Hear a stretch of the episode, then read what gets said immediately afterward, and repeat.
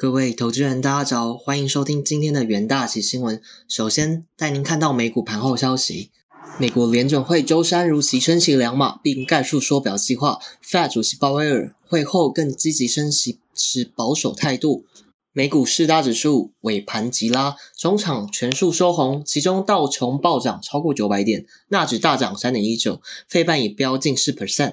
为了平息通膨，Fed 宣布二零零五年五月以来最大的幅度升息，且将从六月一日开始缩减近九兆美元的资产负债表。一如市场预期，鲍威尔在会后表示，未来几次会议会继续维持两码的升息步调，但未积极考虑升息三码。对于 Fed 政策的强硬恐打击经济增长的担忧，加上科技股财报表现不一。俄乌冲突与中国封城等一系列因素，近期重创美股，尤其以高估值的成长股首当其冲。但在 Fed 决议与鲍威尔发表言论后，苹果、Alphabet 等大型科技股普遍上扬，能源股也走强。经济数据方面，美国周三有公布小非农之称的 ADP 就业数据，四月民间企业新增就业低于预期，仅二十四点七万人，较三月修订值是七点九万大幅下滑。另一方面，美国四月 ISM 非制造业指数意外失去动能，至三月五十八点三。放缓至五十七点一，新订单、出口等细项指数均下滑。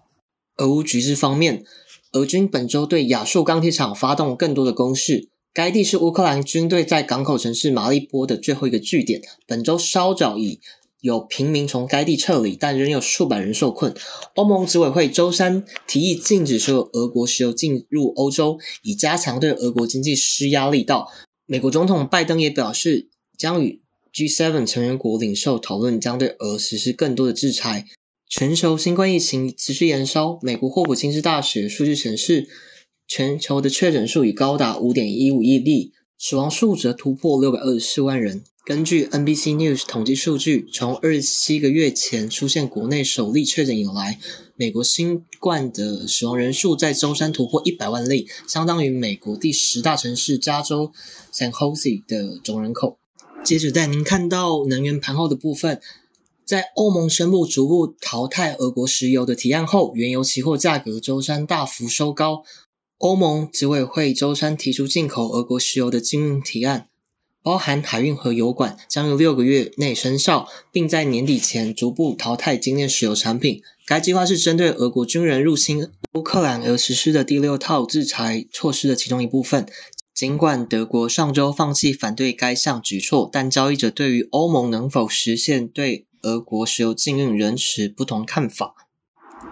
Interactive Investor 投资主管 Victoria 报告提出，欧盟进口石油约有四分之一来自俄罗斯，其中德国是最大买家，去年进口大约三分之一的石油。使石油这一发展可能会带给欧盟经济带来严重的阻力，尤其是德国恐推升物价并加剧通膨背景，因此。欧洲央行将密切关注市场对前提升息的预期。周三，欧股承压。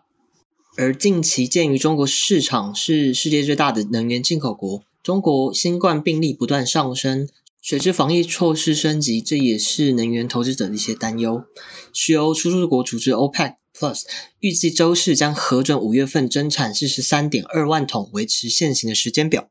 接着带您看到贵金属市场的盘后消息。黄金期货周三收低，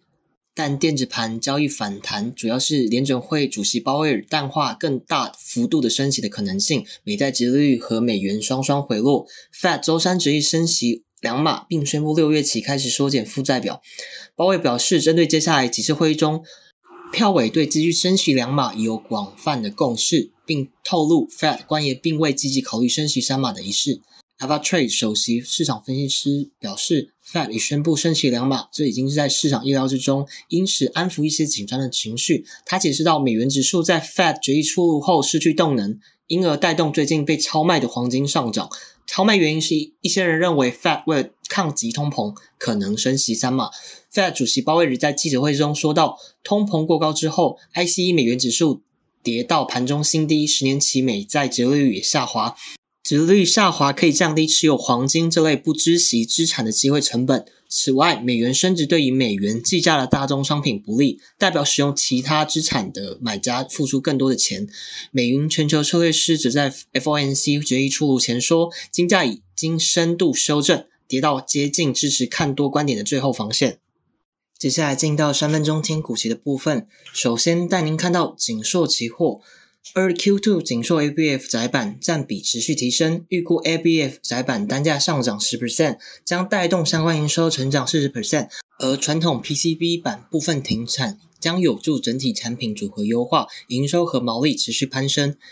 因应 ABF 窄板需求缺口，紧缩持续积极扩厂应对。二二零二二年的资本支出为一百亿元，主要用于 ABF 窄板的产能扩充，已经规划二零二二年产能扩充约三十 percent。扩产比例高于同业。五月四日，锦硕期货上涨二点三一，连三日收红 K 棒，逐步垫高。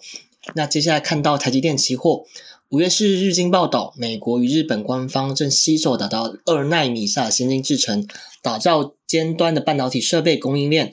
且已接近达成协议。合作厂商将包括 Intel、日本半导体设备大厂东京威力科创以及佳能。美日技术合作，期盼能降低对台积电晶片的过度依赖，寻求分散供应链来源。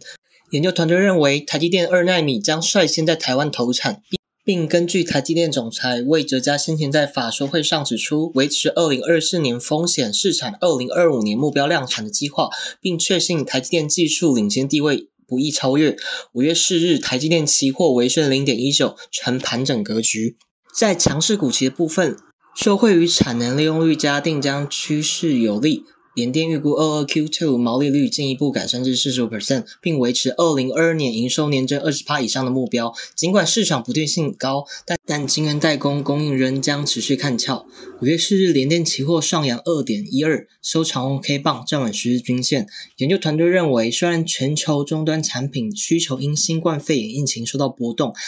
联电因特殊制程技术如非挥发记忆体、电源管理。OLED 显示驱动等应用在五 G 物联网和车用电子的趋势，这些产品贡献超过五十趴以上的营收，营运展望人家，逢低仍可考虑布局。以上就是今天的重点的新闻，明日同一时间请持续锁定元大旗新闻，谢谢各位聆听，我们明日再会。